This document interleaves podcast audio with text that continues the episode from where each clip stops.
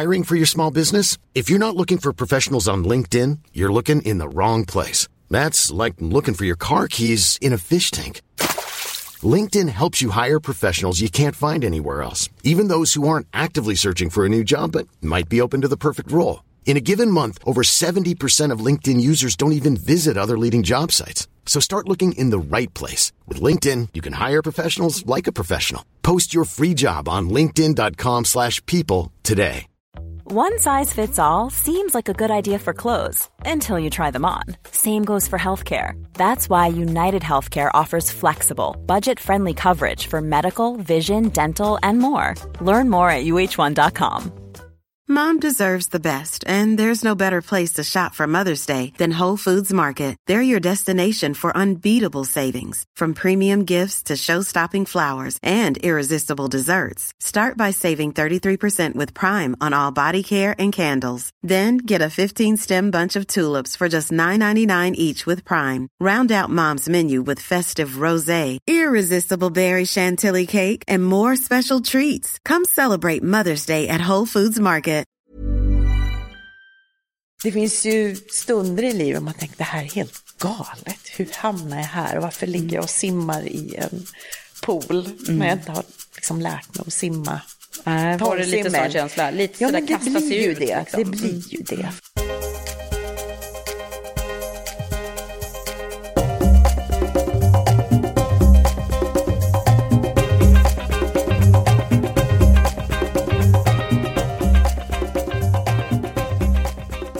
Hej och välkomna till ett nytt karriärpoddsår 2016 som kommer att bjuda på många härliga samtal och inspiration för dig som lyssnar. Och nu är det dags för nytt avsnitt och den här gången träffar jag Magdalena Gerger, vd på Systembolaget. I hennes CV så hittar vi också många år i ledande befattningar inom bland annat Arla och Nestlé i England. Hon började sin bana med att marknadsföra Häagen-Dazs glass och har en bakgrund som styrelseledamot inom bland annat IKEA, Investor och Husqvarna. Så det är verkligen industri och retail som är hennes röda tråd. Hon var sommarpratare i P1s sommar, den här sommaren som var. Hon är på 3:e plats på listan över Sveriges mäktigaste direktörer enligt Veckans Affärers lista. Och har tidigare varit årets rutedam. Och det här är bara några av utmärkelserna. Ja, i vårt samtal så kommer vi att prata om hur hennes karriärbana har sett ut förstås. Men också om hur det är att jobba utomlands, om skidåkning och Jämtland. Och hur hon har balanserat mellan arbete och mammalivet och familjen. Häng med och lyssna och lär känna Magdalena ni också. Innan vi startar så vill jag rikta ett stort tack till mina samarbetspartners Blocket Jobb och Stepstone. Mötesplatserna för dig som vill utvecklas i din karriär.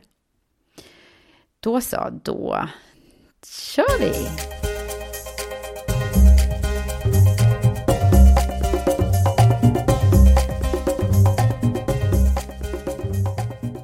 vi! Magdalena. Hej! Vad roligt det är att få vara. Jag är hos dig här i dina hemmakvarter. Ja, men det är jätteroligt att få välkomna dig här. Ja. Då får du se lite av min miljö också. Ja, det är en fantastisk miljö här inne måste jag säga. Jag trivs. Det är både lite hemtrevligt och fint. Det känns som ett väldigt, väldigt, väldigt fint vardagsrum. Nästan lite slottsliknande. Oj. Ja. Nej, men vi har ju faktiskt hållit till här ända sedan bolaget startade 1955. Sen har vi hunnit renovera och vi har haft lite svångremmar för oss också. Så vi har krympt lokalerna och liksom hyr ut till andra och så. Ja. Men nu har vi har fått till det jättebra känns det som. Det är både praktiskt, vi har ju öppna kontorslandskap här. Och ändå är det ju liksom, som du säger, en äldre miljö med en byggnad som är fin. Ja, verkligen. Men du har ju varit här ett tag nu, eller hur? Det är sedan 2009 har jag läst mig till. Det är över 6 år. Ja. Så att det är fantastiskt. Jag kommer ihåg den här tiden när allt var nytt. Så, men nu känner jag mig riktigt hemtan och Ja, så nu är du hemma här i ditt vardagsrum. Nu är jag hemma. Låtsas vi att vi är hemma i ditt vardagsrum. Och så ska vi fokusera på dig och prata om din karriär här. Då är det ju ett antal år som du har faktiskt varit här. Kan man summera dem på något sätt? Så här? Hur har du haft det sedan du började? Ja, det är alltid svårt att summera och inte minst själv då, men från mitt perspektiv så har det varit otroligt spännande år, och kanske det som har förvånat mig mest då, det är hur mycket som händer i omvärlden och händer här hos oss. Så när jag går tillbaka ibland och tänker på de här liksom milstolparna, kommer jag ihåg när till exempel från början hade vi en jättediskussion, kommer jag ihåg. Vem är egentligen kunden till Systembolaget? Ja, på Arla hade jag liknande diskussioner. Var det barnen som ska dricka mjölk eller var det bonden? Ja. Så det var en sån här intern milstolpe. Vi hade många externa saker under vägen. Så att en händelserik och konstant utvecklande period, så känns det. Men, händer det grejer med dig också, tänker jag då, längs hela resans gång? Ja, men självklart. Ja. Och kanske det jag fick tänka på mest innan, det blir ju så i en så pass offentlig, tung roll som det är att vara vd för Systembolaget. Så fick jag verkligen ta ställning till själva den här spotlight som ingår i en sån här roll. Och den tänkte jag mycket på, men kände att den får komma som en bra del av paketet, det är okej. Så jag var medveten om det, men det är klart, det är ju någonting som man växer in i, och det är ju inte självklart att man älskar alla delar av sitt jobb, men jag har verkligen växt in i del för del och stormtrivs. Hur många anställda är det? Det är 5 000 anställda. Ja, och vi har ju 436 butiker. Vi är nog den enda organisation i Sverige som finns i varenda kommun. Ja, det är så. 290 kommuner. Ja. Så att det är ju också en spännande vision. Hur håller vi ihop en jättebra känsla här och hjälper varandra när vi egentligen inte har möjlighet att träffas så himla ofta. Alla är utspridda. Det blir ett avancerat ledarskap, tänker jag då. Ja, men det är faktiskt ett distansledarskap där vi månar väldigt mycket om. Vi tror att mycket av kraften ligger i att ändå ha en väldigt nära kommunikation. Och det ligger också lite i vår roll. Våra kunder förväntar sig det. Att vi ska ha koll. Men kommunikation, det är någonting som man kan läsa sig till i när man gör lite research på dig på olika, du har ju varit intervjuad ett antal gånger, att du är duktig på kommunikation och skrattig och mänsklig chef har jag läst här någonstans. Ja. Nej, men jag tror det är så pass enkelt att jag tycker om kommunikation. Det var någon som frågade mig någon gång, är det inte mycket att förankra, är inte det jobbigt? Fick jag frågan om, och grejen är den, då fick jag tänka efter och inse att jag älskar ju förankra. I det så jag lär mig, det byggs vidare på en idé och en tanke som kanske vi har här i massa olika miljöer, så blir det något ännu bättre, och inte minst blir det ju kraft i att det är förankrat så det inte motsträvas eller så. Ah. Så att det här med kommunikation, det är någonting som jag tycker hemskt mycket om, och jag ser att det är där det kraftsamling börjar där. Ja, precis. Så att det är en nyckel. Jag får bestämma mig för att nu ska jag satsa på att kommunicera. Det har jag nog med mig. Har du haft det i dig hela tiden? Ja, tror det. Faktiskt. Om vi backar klockan lite då hittar vi en lång karriär förstås. Men Arla var det innan, va? Eller? Det var det. På Arla hann jag inneha ett par olika roller. Det var ju ett spännande företag också i förändring. För från början har ju Arla varit ett kooperativ med, i regioner i Sverige. Blev också ganska internationellt. Så Arla är ju idag en koncern med bönder som äger och medarbetare i England och Tyskland och Norge och Danmark och Finland. Så att det där var ju en spännande organisation att jobba i, och jag hade ju roll både som från början på marknadssidan och hela produktportföljen och lite av det här med produktion och produkter. Men längre fram så fick jag ett helt affärsområde som svarade också som ansvar för produkter som skulle säljas i andra länder. Så att... Men hur tänkte du då från allra första början? Vad tänkte du? Att var det marknad och försäljning, eller vad var det du tänkte? Handels vet jag ju. Ja. Aha. Nej, men företagande i ett brett perspektiv tror jag att jag tänkte från början. Även under handelstiden så hade jag tagit lite extra jobb, och då var det faktiskt som konsult, och det var ju som springflicka åt konsulterna, så jag gjorde PowerPoints-analyser och fick liksom botanisera i den här världen av väldigt många olika spännande företag. Mm. Från början var det ganska mycket liksom finansiell analys och så. Men under årens lopp så har jag blivit mer och mer engagerad och jobbat mer och mer i den här marknadsnära delen. Antingen utifrån produktion och produkter och varumärken. Eller som jag gör nu då, när det är en detaljhandel, retail. Ja, just det. Ja. Men, var det ett medvetet val ifrån din sida? Eller hur tänkte du från början där? Vi måste komma på hur det har gått till.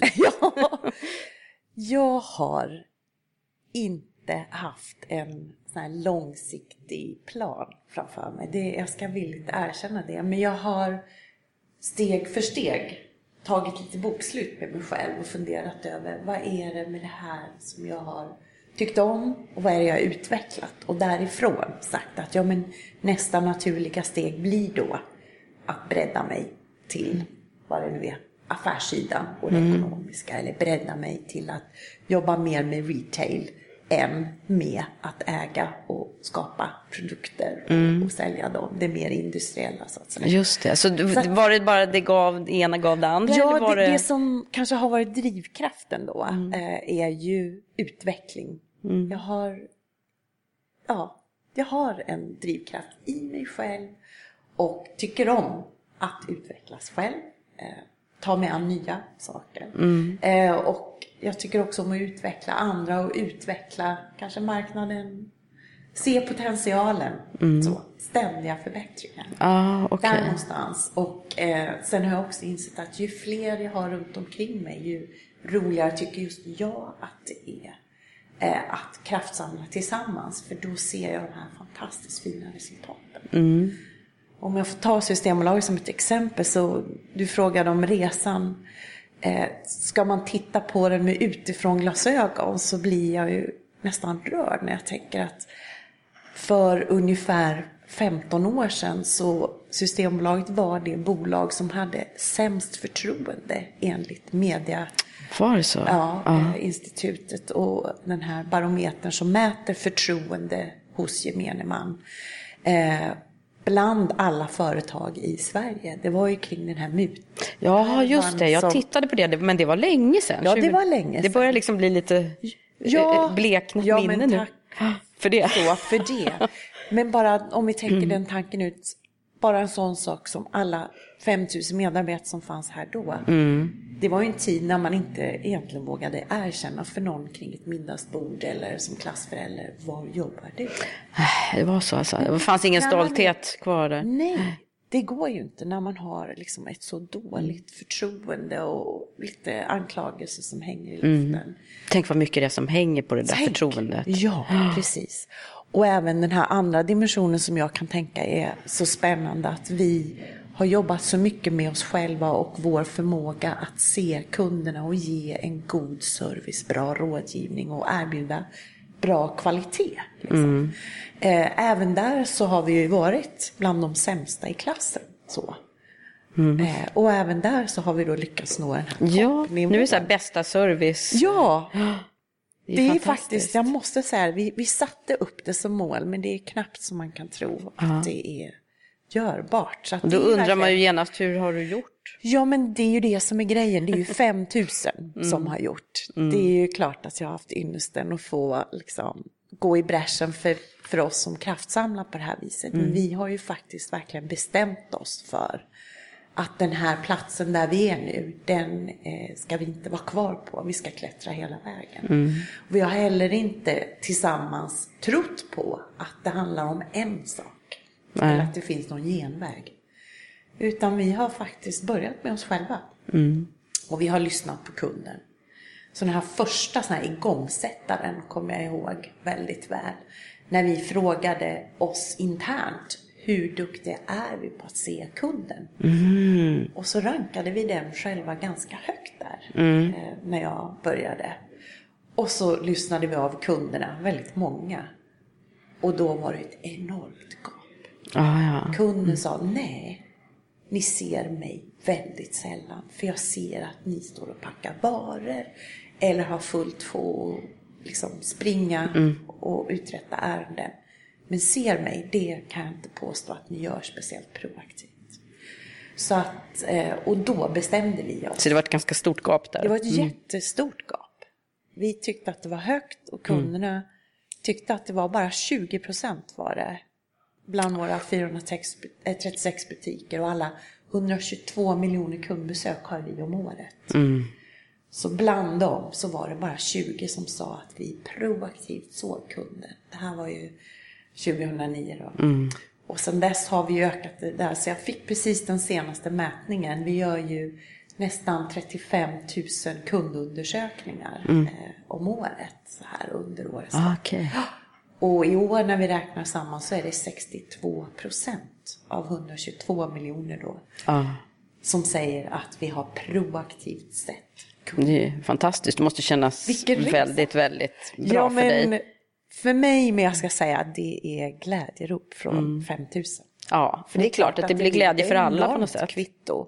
När man känner att jag vänder ut och in lite på mig själv som medarbetare och lägger om mitt jobb. Mm. För att fokusera på... Och då undrar man ju liksom vem är människan och hjärnan bakom det här då.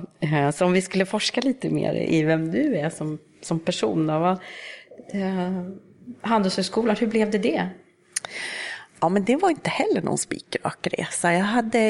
Jag var nog bestämd på att men jag ska plugga vidare. Men jag tog ett par år nere i Alperna faktiskt och Österrike. Där jag både lärde mig språk och jobbade och faktiskt träffade lite släktingar som bor där nere och så. Så att det var en sån här liten paus när jag ändå fick tänka efter. Vad är det verkligen jag skulle vilja jobba med? Mm. Så från att tidigt ha tänkt att det skulle kunna bli något mer ingenjörstänk så tekniskt så svängde jag över. Mm. Och jag hade också då när jag var ute och jobbade hamnat lite mer i företagande. Och kände att jag tycker om att jobba med människor. Det är kommunikativt, relations... och sen så handlar det om också att kunna få göra lite skillnad och få se resultat. Ja. Kände att allt det där samlades så fint. Men hade du den här liksom entreprenör- eller businessådran i familjen på något sätt? Jag har aldrig startat något eget, lite runt omkring mig. Men inte... Ja, det företagande både i familjen, men det är en brokeskara i min familj. Farmor och farfar och så här. Det var förskolelärare och lite allt möjligt. Vad jobbade mamma och pappa med då? Mamma och pappa jobbade med. Mamma är lärare. Hon har precis pensionerat sig då. Gymnastiklärare. Och pappa ingenjör men företagare under många år. Okej. Ja. Och 3 syskon. Lite blandad. Och vad är du i syskonskaran då? Jag är nummer 2. Nummer 2, ja. Okej. Ja, spännande. Ja. Hur har det präglat dig då, tror du? Det är alltid svårt att säga, men det är klart... när jag lyssnar på andra då, mamma och pappa till exempel, så säger de tidigt att jag var lite hönsmammig sådär. Mm-hmm. 2 yngre syskon. Aha, så du tog hand om dem lite? Ja, eller? Lite så. Och jag tyckte faktiskt att det var jätteroligt i skolan. Så att de fick ju gå i Magdalena, som min kompis Karins skola då. Okej, du lekte skolan. Så de kunde läsa långt innan de var i skolan. Jaha. Så lite på den vägen. Och faktiskt började som tränare. Jag har tränat gymnastik och åkt skidor. Det är mycket idrott alltså. Mycket idrott. Jätteroligt. Det har verkligen gett en energi. Och den här lagkänslan också faktiskt. Även om det var lite individuella idrotter. Vad var det för typ av gymnastik? Var det... Nej, men det var tävlingsgymnastik. Så det var ju de här bom och barr. Ja, just det. Hopp och fristående. Ja, AG heter det nu va? Ja. Men det kanske det gjorde då också? Nej, det gjorde det faktiskt inte. Nej, det var precis innan de skruvade om det. Aha. Men ganska tidigt så blev jag jätteintresserad av att hjälpa till då. Så att jag var liksom hjälptränare. Och sen när jag la av så blev jag tränare. För yngre talanger då. Ja. Det var ju jättekul. Och så skidåkning också? Och så skidåkning. Både utför och på längden eller? Det är klart mycket... på längden, men egentligen var det ju liksom passionen i utförsbacken. Mm. Vart är det du är uppvuxen? I Jämtland, i Östersund. Inne i Östersund eller? Nej, faktiskt på Frösön. Jaha, okej. Så, ganska fint. Jag har ju också mina rötter där, ja, så jag tycker ju alltid att det är jättefint. Det är fint där uppe. Ja, där har jag mycket hjärta kvar faktiskt. Jag tror det har präglat också det här att när jag ska hämta energi och liksom fylla på med både kraft och kanske inspiration. Mm. Mycket ute i naturen. Spännande. Mm. Och jag behöver faktiskt bara gå i skogen eller ut och cykla som jag älskar att göra. Mm. Och tror att det där kommer ifrån? Jag tror det. För det var liksom det... Jag vet faktiskt inte hur det kom sig, men gärna ett par löper i elljusspåret eller upp och skidor efter skolan i backen. Liksom. Det kom sig naturligt. Det var där mina kompisar hängde. Ja, ja. Vad är det mer då, tror du, som, om man tittar på vem du är idag, den framgångsrika vdn på Systembolaget. Vad är det man kan liksom se? Hade man kunnat gissa när du gick i skolan att oj, det här kommer att bli en framgångsrik ledare? Nej, det skulle inte jag påstå. Man skulle nog se en social och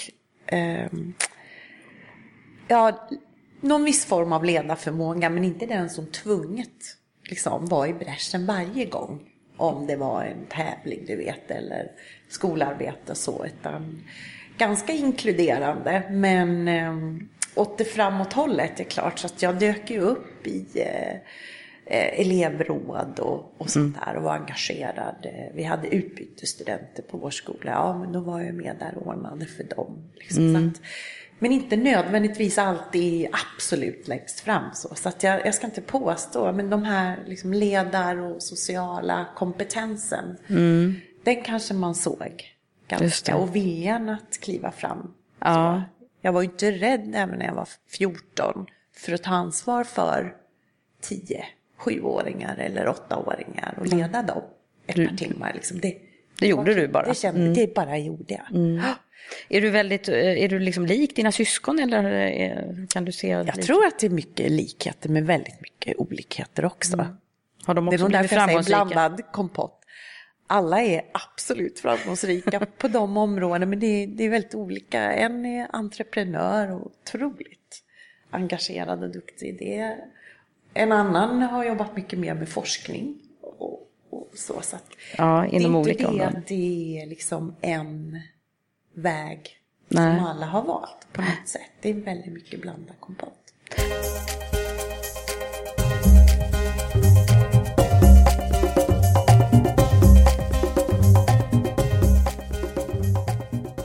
Det låter ju som du också har fått en hel del drivkrafter någonstans ifrån, och det är ju så intressant att veta var liksom kommer det därifrån, tycker jag. Och då, jag vet inte om du själv har reflekterat vad liksom din ambition och vilja, liksom handels och ges ut i världen. Och...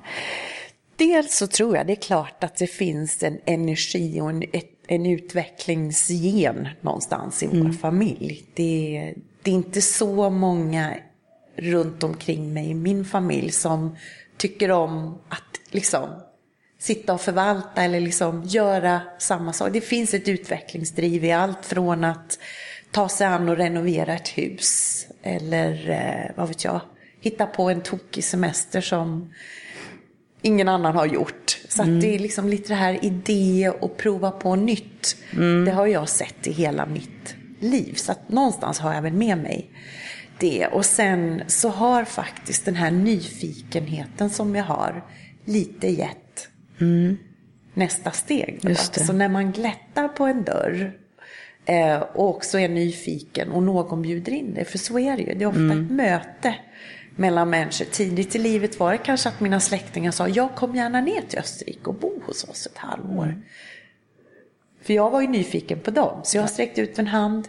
Tillbaka kom den hand och så gav det ena det andra. Just det. Fick jobb i Österrike och så rullade det på. Har det där varit betydelsefullt, tror du, för dig? Att du liksom gav det ut? Jag. Så... Det tror jag faktiskt. För att hade jag inte vågat ta det första nyfikna steget och fått en hand att grabba tag i, så hade nog inte, det hade nog inte, så att det här har ju liksom någonstans spett på den här snöbollen som jag kanske har i mig då, av nyfikenhet och utveckling, att ja, men det här var inte så farligt och det är svettigt ett tag kanske och kastas in i en ny miljö. Det var inte lätt att inte kunna prata tyska och vara ensam liksom, i Österrike, men sen gav det sig och så blev, från att åka ner så blir ju det ganska roligt när det börjar vända. Precis, och en erfarenhet som du har med. En erfarenhet så, men det är klart, många gånger i mitt liv tänker jag när jag är där halvvägs ner i diket och känner mig väldigt ensam och att det är lite tungt och mycket. För du har känt det mellan varven. Många gånger. Mm. Så att någonstans varje de här... Nästa skede i livet var ju efter Hannes att egentligen ta första jobbet i London. Just det. För att jag är gift med en kanadensare. Och vi satt rakt upp och ner och sa att ja, men nu har David bott här i Sverige ett tag. Ska vi faktiskt inte bygga en liten egen liksom, familj och plattform någon annanstans än här på min hemmabana? Så sagt och gjort oss att men det var ju jätteläskigt. Nybakad från Handels. Gå och knacka dörr i London. Du vet när man är en total utböling. Jag hade ju inte en kontakt. Nej. Så att det var ju inte roligt. Det var det inte. Men det ena gav liksom det andra någonstans. Att så fort... Vad fick du för jobb där då? Då blev jag konsult på ett litet företag. Och det var väl liksom den första lilla lyckoträffen då. Att det första projekt som landade i mitt knä var Häagen-Dazs att göra en studie över en lansering för vår uppdragsgivare precis köpt Häagen-Dazs från ett annat stort bolag. Mm. Så du började din retailbana redan där? Ja, precis. Exakt. Ja. Mm. Så det var ju då mycket analys och tänk och ut och intervjua liksom. Och sen när jag var klar med det så erbjöd de faktiskt mig ett jobb då att vara med och starta Häagen-Dazs organisationen i Europa som inte fanns. Så det var ju också då egentligen lite slump. Ja, men det är lite slump. Jaha. Men det är klart att liksom, om jag finner fröet i mig själv så är det den här nyfikenheten och viljan att prova på något nytt. Och även det. Jag gick ju nästan själv på Paris gator med någon liten liksom, du vet, fryslåda med 2 prov som jag hade skickat över med något flyg från USA och skulle sälja in den där på Champs-Élysées på finaste butiken. Så det finns ju stunder i livet man tänker, det här är helt galet. Hur hamnar jag här? Varför ligger jag och simmar i en pool när jag inte har liksom lärt mig att simma? Var det lite sån känsla? Lite sådär kasta sig ut. Liksom. Det blir ju det för att jag har aldrig provat och i vissa fall har man ju fått en chans som innebär att uppdragsgivaren kanske inte heller har provat. Nej, just det. Så att den här nyfikenheten och att våga. Den kommer tillbaka. Den kommer tillbaka och den har ju lätt, jag måste få liksom poängtera det, den har ju inte alltid lätt till bara bra saker. Det har ju hamnat i dikesgrenen och så. Hjulen har ju kunnat trilla av så, men... Har du något exempel på när det har varit lite tjorvigt då? Ja, men körigast var det nog i London också. Det är liksom en ny miljö där en del av vår kultur i arbetslivet inte bara var enkel för mig då. Och mycket var otroligt roligt, väldigt krävande, otroligt affärsmässigt och lär mig mycket. Men baksidan var ju när man tänker på det här att bli mamma. Att det fanns ett annat tänk. Det var ju fullständigt kutym att man jobbar på ganska mycket. Speciellt om du är någonstans i din karriär. Så det slutade med att jag sa upp mig och blev av med jobbet. Det var väl någon kombination när jag verkligen ville vara hemma och vara ledig med bebis. Liksom. Ah, då sa du upp dig? Då sa jag upp mig, ja. För att... För att vara mammaledig. Ja. För det gick inte att liksom få någon ledighet där? Nej, eller jag fick inte ihop det. Jag hade ju liksom bra arbetsgivare. De ville ju också mötas. Men det var liksom ett så stort gap. Mellan hela kulturen, förväntningarna, strukturen kan man väl säga. Här har vi ju riggat för ändå får man ju säga. Att det är största, ja, för hur mycket ledigt fick man där? Nej, men det var ju... Standardbudet var ju 12 veckor. Liksom. Ut. Ja, det är ju knappt. Så liksom, hur ska man hamna då? Ja, så att allt det här var ju så att det var tufft att säga att okej, jag har en så annorlunda syn på det här att jag liksom pausar karriären. Det var kanske inte så svårt, men man blir lite utelämnad ändå. Att, ja, för då står man ju liksom utanför allt. Lite på barbacke. Så var det liksom. Men det var ju ett överlagt beslut som vi tog i vår familj. Och min man sa att men jag får köra på. Vi funkar, vi sparade innan och vi fixar det. Liksom. Att det, jag vill bara säga att det är inte bara en gräddfil där allt har rullat på. Det har verkligen varit lite tufft ibland. Men det häftiga är ju att jag upplever att från någonting som upplevdes som jättetufft, så gick det faktiskt att till och med bygga något bra av det. Ja, vad hände då efter det där? Det är spännande bland annat. Jag hade ju lite mentor och bra människor runt omkring mig i alla fall. Och bland annat dem när jag tog ett nytt jobb. Och spännande efter det här som ansvarig för en stor avdelning inom heminredning då, Dulux Paint hette det, där vi hade både retail och hela koncept och så. Jag var lite, först var jag marknadschef och lite affärsområdeschef då. Och där sa man, men gud, du har ju verkligen utvecklats som ledare sen vi träffade sist. Så det har jag begrundat ganska mycket. Liksom, hur kommer det sig att min mammaledighet hjälpte mig faktiskt och landa i ett lite tryggare ledarskap. Men det är ju mycket som händer när man får barn, ja, såklart. Det är ju det. Men att de kunde liksom se det och peka på vilka delar det var de upplevde. Så du fick utveckla jobb där när du ville helt enkelt. Ja. Det var inga långa sack. Nej. Men det är också en erfarenhet. Det går så otroligt fort att tappa självförtroende. Det kan jag känna. Det gör det ju. Det får man ju ha full förståelse för. Faktiskt känner igen sig i. Så det kan jag bara skriva under på. Det går inte många veckor utan en roll och liksom i ny position innan man börjar tvivla på hur ska jag någonsin och vad har jag att bidra med. Så att... Hur gick det till när ni flyttade hem sen då? Var det liksom bara jobb som öppnade sig då för dig också? Nej, eller? Verkligen inte. Nej, verkligen inte. Du fick traggla på där också. Det var traggel liksom. Så är det. Men det är ju en hel del utifrån att jag kanske är lite bestämd och har lärt mig av att går det för fort, då blir det antagligen inte så himla bra. Jag måste ju verkligen välja något till. Det finns ju en risk i om man känner sig lite stukad eller utan en roll eller mitt emellan roller, så att man tar något för att man känner sig smickrad eller det passar arbetsgivaren. Men det är faktiskt inte mitt i prick överhuvudtaget för mig själv. Nej, hur ska man tänka då tycker du? Nej, men jag tror alltså för att bli framgångsrik, det som i vart fall har funkat i mitt liv, så måste det slå an en sträng hos mig så att jag känner att här kan jag stå för, här kan jag utveckla, jag kan skapa bra resultat. Det här överensstämmer med mina värderingar och min kultur och mitt sätt att jobba. De vill ha det jag kan erbjuda. Och jag vill ha det de kan erbjuda. Det är liksom den handshake som, när det blir så där, som ska till. Och då blir det framgångsrikt. Så. Och hur vet man det där då, undrar jag? För ibland så kan man, just det där som händer när man är i jobberbjudande, det är ju ganska intressant. Du har ju säkert varit i det ett antal gånger.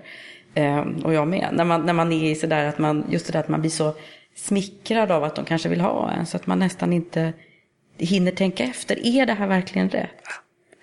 Och har det du varit, jag känner så igen mig, jättesvårt. Och det är väl någonting jag är väldigt glad över att ha nått den här fina åldern. Jag är över 50 nu. Det känns som saker som smicker, så jag kan sortera det lite bättre, men det räcker ju inte så länge. Det går över på 5 minuter. Ja. Det som är beständigt, som ska göra att jag ska trivas och verkligen kunna göra det där man förväntar sig. Det bygger på något annat än att det är roligt att få den här fina titeln eller jobba i det här fina bolaget eller så. Precis. Har du något tips på hur man kan tänka där när man sitter i den här situationen? Ja, det har jag. Ja. För att... jag tror det är av största vikt att man blickar lite inåt också. Att man gör lite bokslut och rannsakan med sig själv. Jag har upplevt bland annat en sak som jag sorterar bort i den situationen. Och det är att det är väldigt lätt att ha högst i huvudet det man söker sig bort från. Till exempel, en tid i mitt liv var jag i en organisation som omorganiserade väldigt ofta, en gång om året. Då hade jag högst på min lista i huvudet, nu måste jag komma till en stabil organisation. Ja, just det. Men det blir ju inte riktigt bra. Jag var ju tvungen att fylla ut det där. Så att verkligen tänka igenom, göra det där bokslutet. Nej, vad är det egentligen lite beständigt? Ja, just det. Ja, så. Och för det är gärna att man vill gå till ytterligheterna, menar du? Ja, det blir ju lite så från det ena till det andra. Liksom. Ja. Jag har jobbat internationellt, nu vill jag bara jobba här lite. Ja, du vet så. Så att försöka sansa sig och tänka lite klart kring det där. Att, nej men, för värderingarna, kulturen och liksom uppdraget, människorna. Mm. Det är ju ändå det som ska göra att jag ska skutta upp med lite glädje och ha full energi dag 100, dag liksom 6 år och 2 dagar som jag är på. Liksom. Ja. Så är det. Så att det... Men det är ju en ganska bra grej. Jag hörde också någon som faktiskt intervjuade sin presumtiva uppdragsgivare en extra gång själv. How would you like to look 5 years younger? In a clinical study, people that had volume added with Juvederm Voluma XC in the cheeks perceived themselves as looking 5 years younger at 6 months after treatment. Look younger, feel like you. Add volume for lift and contour in the cheeks with Juvederm Voluma XC. Reverse signs of aging by adding volume to smooth laugh lines with Juvederm Volure XC. For important safety information and to find a licensed specialist, visit Juvederm.com. That's Juvederm.com. Not for people with severe allergic reactions, allergies to lidocaine, or the proteins used in Juvederm. Common side effects include injection site redness, swelling, pain, tenderness, firmness, lumps, bumps, bruising, discoloration, or itching. There's a risk of unintentional injection into a blood vessel, which can cause vision abnormalities, blindness, stroke, temporary scabs, or scarring. Talk to a licensed specialist to find out if it's right for you. Hey, I'm Ryan Reynolds. At Mint Mobile, we like to do the opposite of what Big Wireless does. They charge you a lot, we charge you a little. So naturally, when they announced they'd be raising their prices due to inflation, we decided to deflate our prices due to not hating you. That's right. We're cutting the price of Mint Unlimited from $30 a month to just $15 a month. Give it a try at mintmobile.com/switch. $45 up front for 3 months plus taxes and fees. Promo rate for new customers for limited time. Unlimited more than 40 gigabytes per month slows. Full terms at mintmobile.com. Since 2013, Bombas has donated over 100 million socks, underwear, and T-shirts to those facing homelessness. If we counted those on air, this ad would last over 1,157 days. But if we counted the time it takes to make a donation possible, it would take just a few clicks. Because every time you make a purchase, Bombas donates an item to someone who needs it.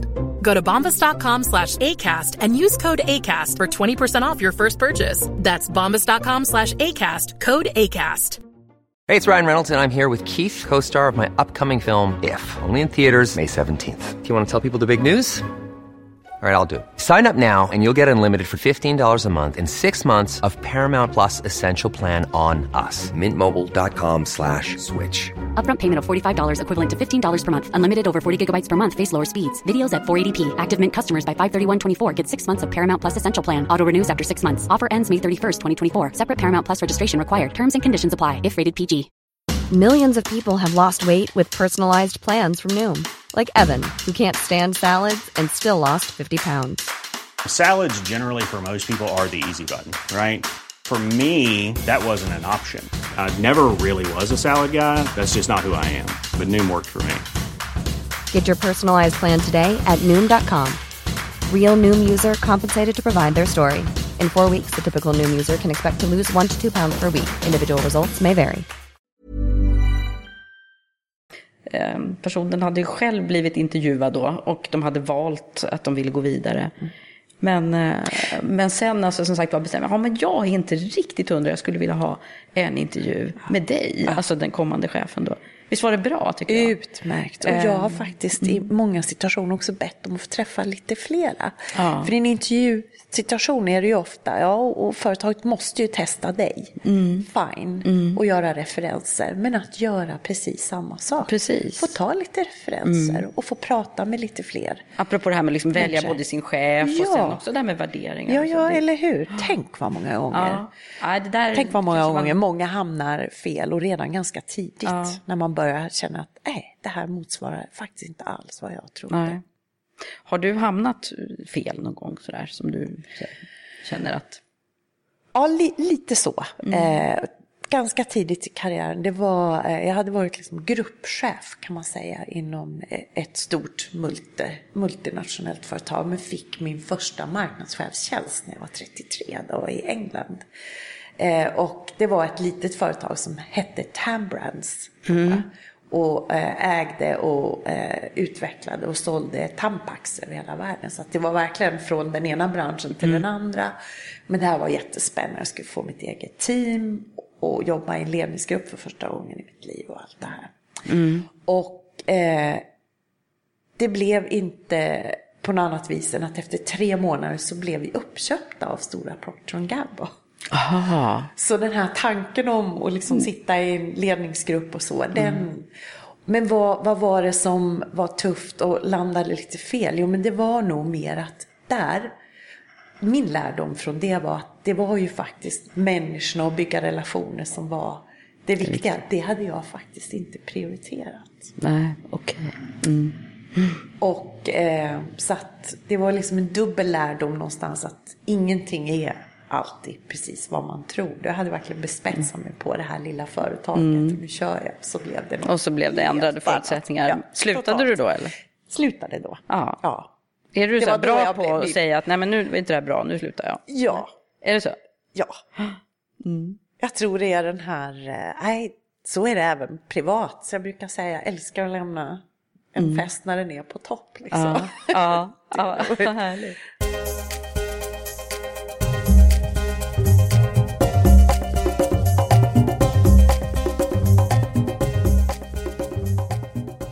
Du, när man pratar om dig som jag är lite nyfiken på ditt ledarskap och ledarstil och sådär.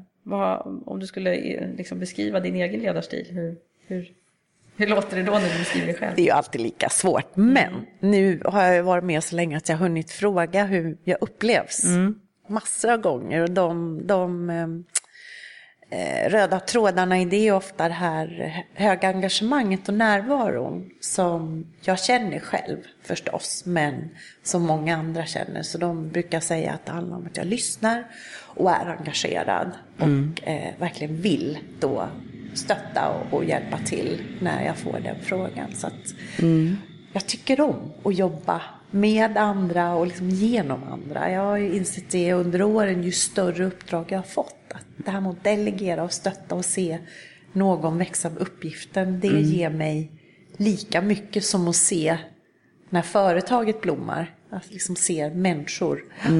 Och så det här med närvaro och engagemang i medarbetare runt omkring mig är det mest framstående. Sen är det ju det här måldrivet som många upplever, att det hela tiden liksom... Är det någon liksom tävlingsådra därifrån gymnastiken och skidbacken? Kanske, men det är faktiskt det är tävling med mig själv. Ja. Så är det. Det är hela tiden utifrån hur kan jag och vi bli bättre? Mm. Det är faktiskt inte så mycket. Jag har aldrig varit till mig. Jag har inte ens i skidbacken jämförde jag egentligen. Det var väl därför jag aldrig blev bäst. Mm. För jag jämförde faktiskt inte med de andra tiderna. Jag jämförde med mig själv. Gick det snabbare? Blev det bättre? Okay. Fick jag högre poäng? Så. Gör du det fortfarande? Ja, men det gör jag fortfarande.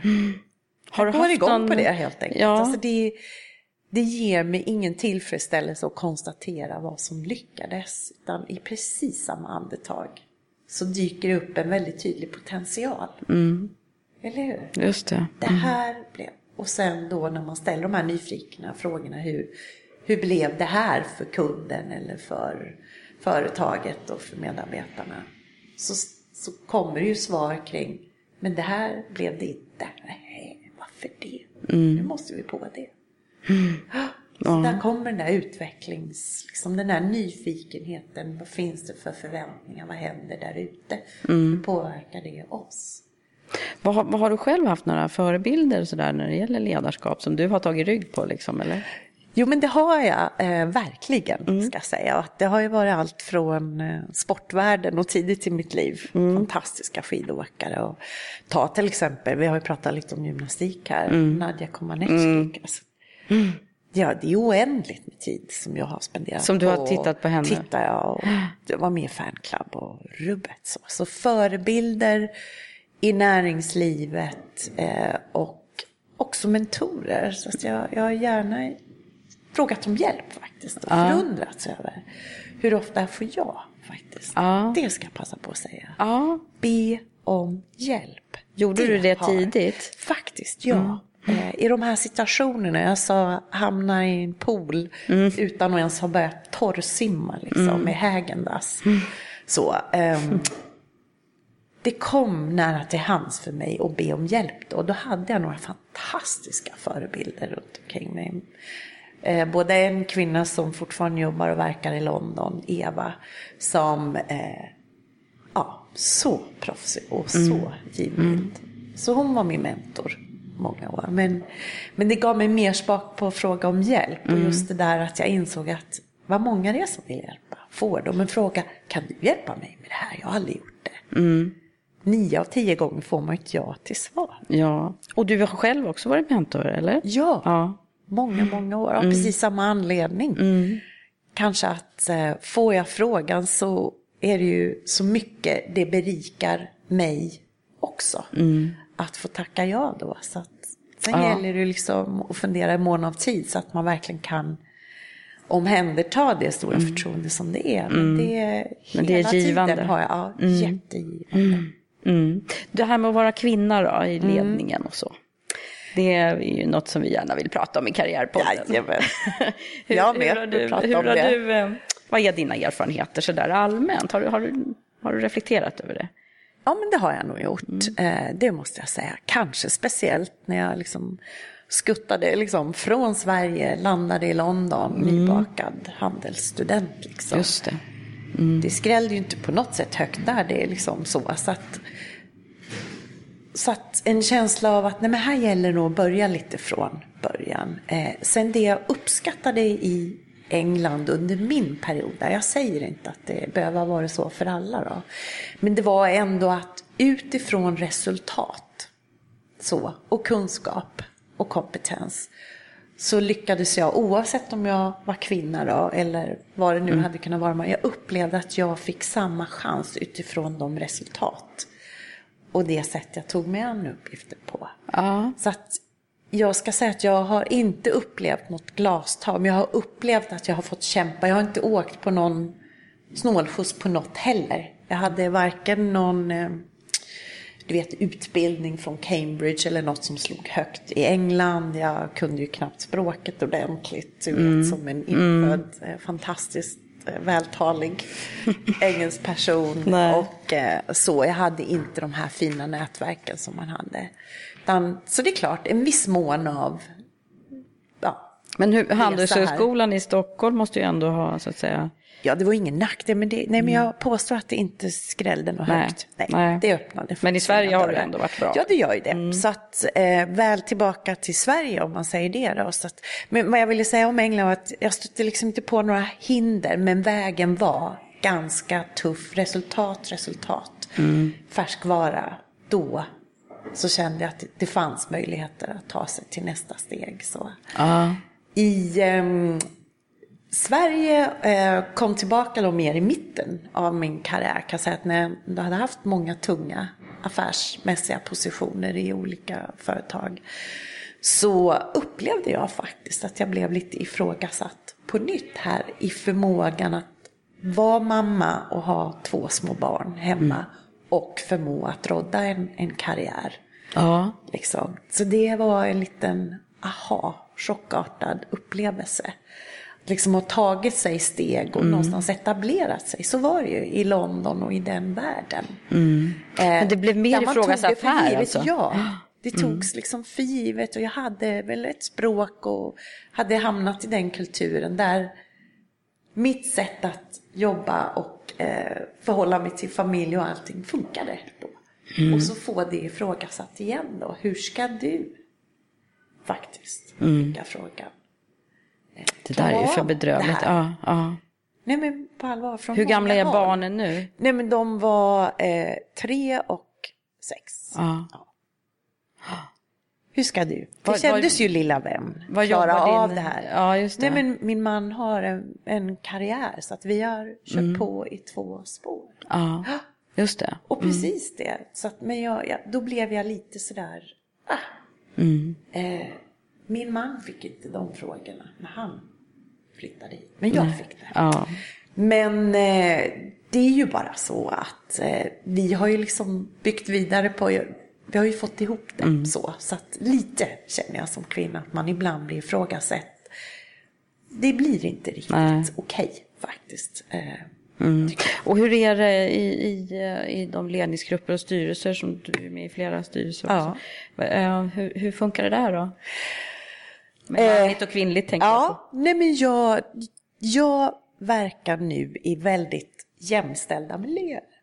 Ta här på Systembolaget så är vi faktiskt fler kvinnor än män egentligen. Alla i styrelse, i ledningsgruppen och även bland butikschefer så har vi något fler kvinnor än män. Hur kommer det sig då? Jag tror det är en långsiktig inställning där vi har haft. Ni har medvetet jobbat med mångfald? Mycket eller? Medvetet, idogt arbete med det. Där vi har jättepotential. Det har vi bestämt oss för att nu måste vi ha samma process och komma lika långt fram i fler mångfaldsperspektiv. Lika behandling och inkludering av allt. Liksom alla perspektiv. Så det vill jag säga. Men vi har ändå gjort det. Ni har kommit en bit. Så då kan man ju, vi har ju bestämt oss för att liksom använda vårt arbetssätt och vårt tänk därifrån och se till att vi lyckas på andra fronter också. Ja. Vi speglar inte samhället fullt ut i alla delar. Så är det. Mer att göra. Ja. Men tycker du att din stil... Ja, i de miljöer där jag finner mig. Jag glömde ju svara ordentligt här. Ja. Jo, så är det jämställt i mångt och mycket. Och jag tror det handlar lite om så här tror jag. Och det har jag verkligen med mig från England. Jag har ju oftast jobbat i ganska liksom, mångfacetterade ledningsgrupper, styrelser, olika utbildningar, åldersgrupper, kvinnor, män, internationella, liksom, etiska perspektiv, allt så. Och det är en förmån som jag har. Och jag ser ju vad jag har lärt mig av det här är att resultatdynamik kan bli jättebra. Men det är ganska mycket jobb att sammansvetsa och få en sån grupp som kan vara lite spretig och dynamisk, ifrågasätta varandra och få den att gå i takt.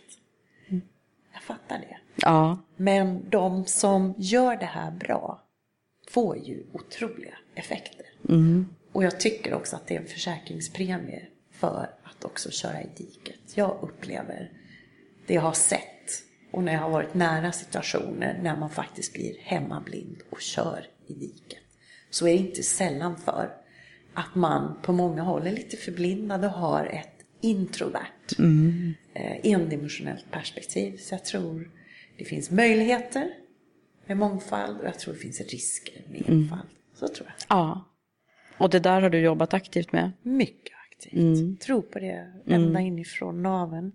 Så var det. Det här med kvinnor i ledningen och kvinnligt ledarskap. Tror du att det finns en skillnad där eller? Är du annorlunda än en man på din position? När jag frågar runt så tycker man inte det. Så att jag är annorlunda för att jag är kvinna i den här positionen. Men när jag nätverkar bland kvinnor så upplever jag ändå att det finns ganska många som har en delad syn som jag har på hur man kan uppnå resultat över tid i stora organisationer.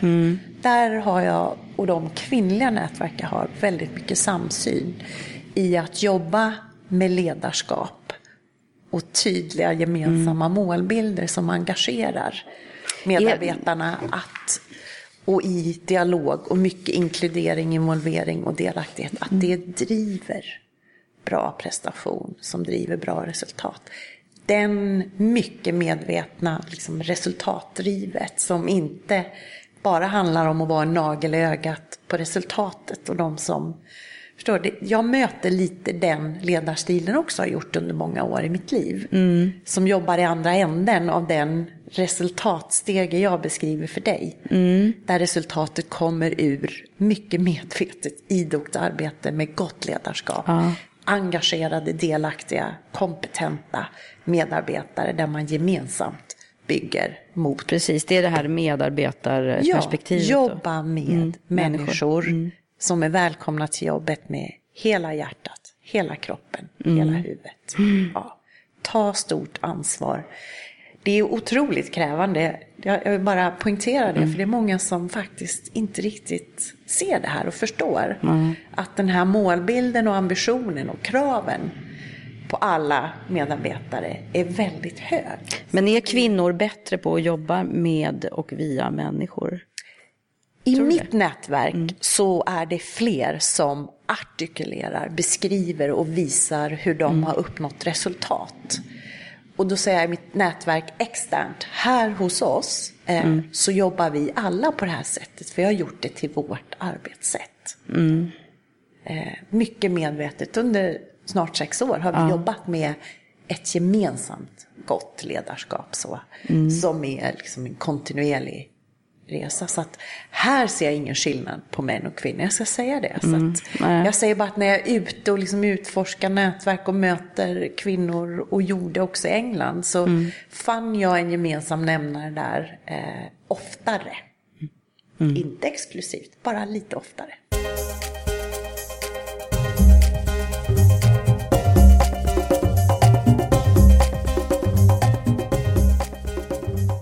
Du Magdalena, jag tänker på vad är det viktigaste liksom, lärdomarna som du har gjort? Och då kanske vi kommer in på det här med tips och råd som du vill ge. Men om man börjar med att fundera på vad du själv liksom har identifierat för lärdomar längs din karriärväg. Vad har det varit? Ja, men sådana avgörande stunder i min karriär har faktiskt varit att våga säga nej och hoppa av. Bland annat när det är ingen bra förutsättning. Det här blir inte så bra. Nej. Och det var det här i London då? Ja, London. Precis. Och å andra sidan, precis det motsatta. Lystra till en chans, en möjlighet. För man är ju två när det klickar. Liksom. Det är ju någon som verkligen tror på dig i detta uppdrag. Då gäller det att liksom lyssna till det då. Så att det har också definierat mig, att jag har vågat säga, jag vågar se det du ser, det hade jag aldrig tänkt själv, eller vågat tänka. Men nu när du målar upp det och beskriver varför, då kör vi. Så var lyhörd också då? Lyhörd och faktiskt tacka ja när chansen. Det är väldigt lätt att hitta anledningar. Till att tacka nej då. Ja, just det. Så det är väl egentligen, om man ska liksom summera. Och sen har det ju hänt lite olika saker då som skulle kunna vara exempel på det. Men jag är nöjd med det här, tror jag. Vad är det mer då för tillfällen? Jag tänker när det har varit stunder, förutom det du har berättat, som har varit tuffa i ditt liv och så, som har gett dig någon form av insikt. Eller, har du några sådana stunder och händelser? Ja, jag har ju många. Får jag faktiskt lyfta fram en från hemmafronten sådär, för att jag vet att många kvinnor mitt i karriären tampas ju med att vara liksom mammarollen och liksom du har partner hemma, liksom hus och hem, den och en karriär. Och en otroligt jobbig situation var faktiskt när jag flyttade tillbaka. Jag tog på mig ganska många uppdrag, faktiskt styrelseuppdrag, samtidigt som jag startade som chef på Arla. Och då så fick jag höra från mina barn att mamma, här hemma så är du inte alls lika bra på att lyssna och vara mamma och hjälpa mig som pappa är. Och jag var ju skakad i grunden. Ja. Så det var sån här tviveltid på mig själv. Hur funkar det här egentligen? Tills jag blev bättre på att säga, man kanske inte, Magdalena, inte man. Jag behöver inte diska och ta soporna ut samtidigt som jag ska läsa läxan eller prata med min dotter om hur skoldagen var. Liksom, släpp den där. Okej, så det handlar om att våga släppa vissa grejer. Ja. Så att det är en lärdom på den här resan. Så att jag har blivit bättre på att sänka liksom prestationsångesten. Just det, behövde inte vara perfekt på alla plan. 80%, det kör jag på. Det är good enough. Och ibland räcker det med en skola. När kom den här lärdomen till dig då, ungefär? Den kom där när man får barn. Det blir ju så bra, för då trillar ju saker på plats. Också en del att ja, det var ju bara en insikt så att herregud, här går det inte att ha allt det här liksom topp av agendan. Det är ju bara att släppa. Nej. Nej. Släppa det där perfektionistiska som man kan få för sig. Ja. Så det är jag en stolt icke-perfektionist. Jag gör så mycket fel och slarvar mig så mycket. Så det är jag jättestolt över det. Men du är rätt bra ändå. Ja, det är helt okej.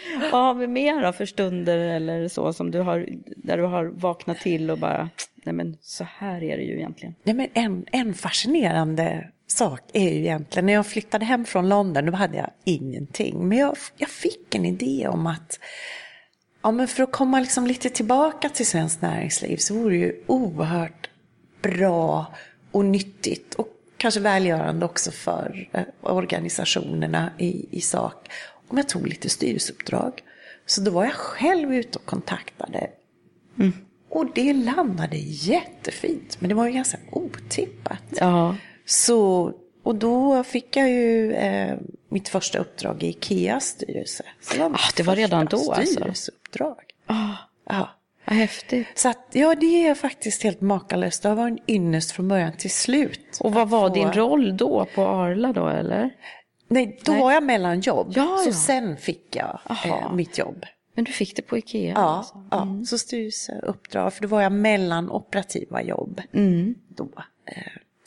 Så att, och var det då IKEA så vände vi det till något bra. För jag gjorde ju den mest gedigna introduktion i styrelseuppdrag som någon någonsin kommer att göra, kan jag garantera. Alltså, för jag jobbar ju extra bara ute på Kungens Kurva i en månad. Jag har packat batterier och bara för att förstå kunder verksamheten. Ja. Så otroligt spännande tider. Men jag hörde i ditt sommarprat om när du var hos Ingvar och plockade svamp. Ja, underbart. Ja, var det då alltså? Ja, precis. Det var mitt första möte. För det var ju en process förstås. Innan då var ordförande. De hade ju en rekryteringsprocess. Men det här var ju lite kronan på verket när familjen bestämde sig. Ja, just det. Ja. Men så det var väl också en sån här tanke att herregud, dröm. Och så kan det faktiskt hända. Lite så. Ja, så att våga drömma och göra det. Vad är det värsta som kan hända? Man kan få massa nej. Jag har fått så mycket nej i mitt liv så det liknar ingenting. Men det är inte det som är det viktiga. Det var ju faktiskt ett jag räcker ju. Ja, och det fick du där. Ja. Och sen har det varit flera styrelseuppdrag efter det. Ja, hur många styrelser är du med nu? Nej, men jag är 2 styrelseuppdrag och det där är ju också någonting jag grunnar mycket över. Hur mycket mäktar jag med att göra väl, så att säga. Men under de senaste, det är ju nästan 15 år nu, så har jag haft 2 samtidigt uppdrag med ett operativt jobb. Så har jag varit lite mellanjobb emellanåt. Och det här känner jag är så otroligt givande. Jag känner ju förstås att jag bidrar och vill bidra. Men att det också blir någon form av kompetensutveckling hos mig själv också. Så det är ett givande och tagande där också. Men uppskattar det jättemycket. Och man lär sig mycket. Jag får mycket återkoppling på det också. Så att nu sitter jag ju och jobbar i IKEA. Nej, förlåt. I Husqvarnas styrelse och Investors styrelse. Just det. Ja, vad spännande. Och då är det möjligt alltså, menar du, för de som nu önskar att räcka upp handen och fråga efter uppdrag. Men kan jag få göra ett medskick där? För att det låter kanske svårt att förstå. Men så här är det när jag pratar med rekryterare och styrelse, nomineringskommittéer och så. Så säger de att de har inte nätverket. De vet inte vilka som vill jobba i styrelser. Och det är klart, har man inget uppdrag idag så är man inte med på någon form av lista och ingen vet huruvida du har räckt upp handen eller inte. Så att det, så man måste visa få sig. Bli mitt medskick ändå, att visa dig, fundera själv. I vilka bolag skulle jag kunna bidra? Vad är det jag har som gör mig lämpad? Och också varför vill jag just det här bolaget? Ja, så. Just det. Bra medskick där. Du, vi ska ju också ringa in den här skicka vidare-frågan. Just det. Och då tänkte jag att jag ska läsa upp den. Det är från Ann Karlsson då, som är vd på Apoteket, som är min senaste gäst. Och hon ställde den här frågan. Så är du redo nu så ska du få den uppläst här. Ja. Hur är ditt bästa tips för att ta reda på att du väljer rätt person för uppdraget? Så hon var ju lite inne på det här med liksom, hur vet man att man rekryterar rätt? Ja, jättebra fråga. Mm. Den situationen har ju varit ganska...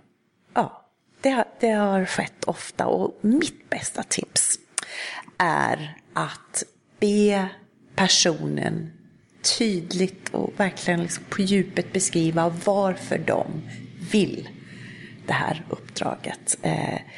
Det är ju lätt att sitta och sälja in ett jobb när man väl har bestämt sig själv.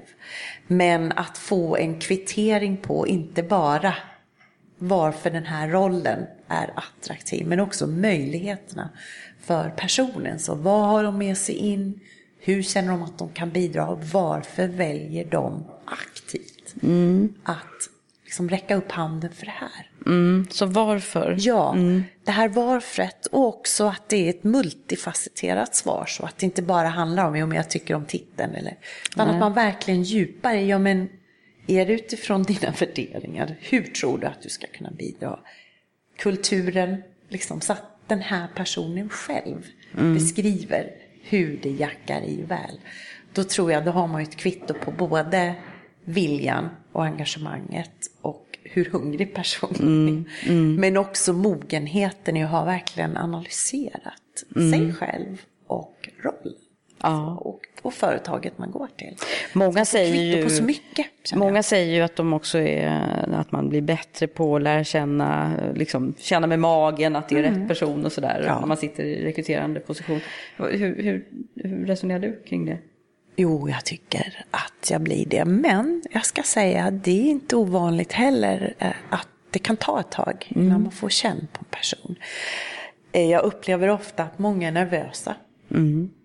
Liksom när de väl kommer. Hur det är ner, kan vara hur rutinerad människor som helst. Men bränner det till så kan man bli nervös. Och då är det ju inte den bästa avläsningen av en person. Och huruvida de kommer. Så att intuition är bra, men lite mer gediget. Man behöver lite arbete. Mer tid också. Jag tycker faktiskt det. Det tror jag också. Man får inte bara lita på magen. Även om man kan göra det till viss del. Ja. Jaha, och så ska du ju själv få ställa en nyfiken fråga till nästa gäst som du inte vet vem det är då heller. Nej.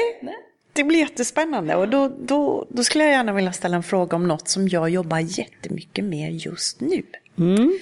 Och det handlar om det här med medarbetare, många medarbetare och ledarskap. Och min fråga är, jag ska ge lite bakgrund om en minut. Hur ska jag göra, hur kan jag göra för att göra laget ännu mer framgångsrikt i det de jobbar med? Och min utgångspunkt är att omvärlden verkligen förändras, många nya krav, kundernas förväntningar. I min miljö, men i många andra miljöer, förändras ganska mycket.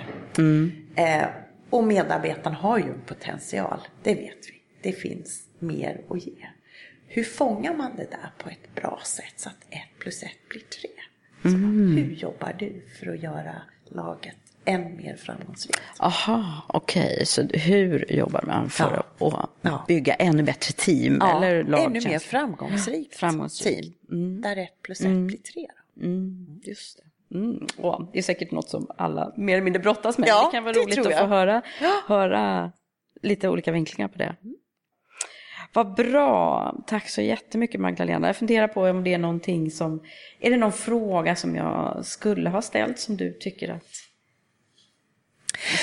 Ja, men jag tänkte, vi var inne på tips. Får jag ge ett tips till? Och det är någonting som jag skulle mått bra av att höra tidigare i mitt liv. Det här med att bygga ett bra kontaktnät och lägga vikt vid goda relationer. Ganska brett och gärna prova på liksom lite olika miljöer och olika saker. Också för att breddar här. Det har jag kommit på lite senare i livet. Mm. Så, sen är jag lite social, så i vissa delar har jag liksom fått med mig det här. Men jag hade kunnat mått jättebra. Och det är mitt tips. Ja. Lägg lite tid på det här. På att bygga nätverk. Bygga nätverk. Mm. Bygg goda relationer. Det blir en styrka, en trygghet, en hjälp. Bra där. Det tror jag också att man kan behöva höra lite tidigare i karriären. Du, om vi skulle bara någon avslutande sådär. Jag brukar ibland roa mig med och kursera kring ordet karriär. Vad betyder det för dig? Ja, karriär kan jag ibland tycka har lite negativa vibbar. Men det har inte för mig. Karriär är ju en utveckling i ditt arbetsliv. Så att man tar steg för steg. Så att det är det betyder för mig. Att en karriär står ju inte still. Så det händer saker. Så det här med att bredda, utveckla och ta nästa steg. Det är karriär för mig. Mm. Just det, och det är det du verkligen har gjort, låter det som. Ja, jag försöker. Ja, vad härligt. Tack så jättemycket. Tack så jättemycket.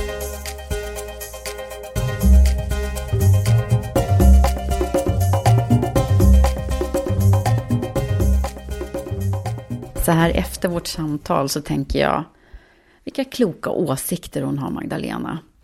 Och det där med att driva och utveckla en organisation och få alla att känna sig stolta och delaktiga. Det är verkligen nyckeln till framgång och ett gott resultat. Så det har ju hänt en hel del sedan hon tillträdde på Systembolaget. Nu när de har fått utmärkelsen som Sveriges bästa serviceföretag och på förtroendebarometern ligger de också i topp. Så att hon har ett starkt driv att utveckla och leda människor, det tycker jag framgår väldigt tydligt. Sen är det ju också bra att få höra hur hon själv har reflekterat och framförallt över en del jobbiga stunder. Bland annat över det där med balansen mellan arbete och familj och barn. Och resonemanget kring karriärvägar om hur det faktiskt är viktigt att tänka efter innan man tackar ja till ett nytt jobb på en gång. Hon verkar verkligen vara en sån där glad och mänsklig chef som sprider mycket energi som så många har sagt. Härligt, Magdalena. Fortsätt så.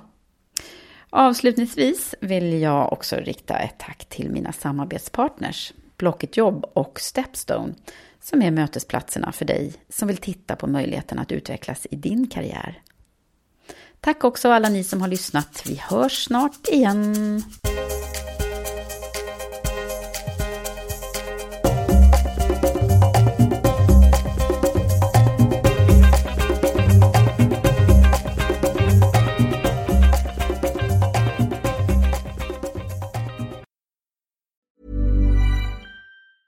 Even when we're on a budget, we still deserve nice things.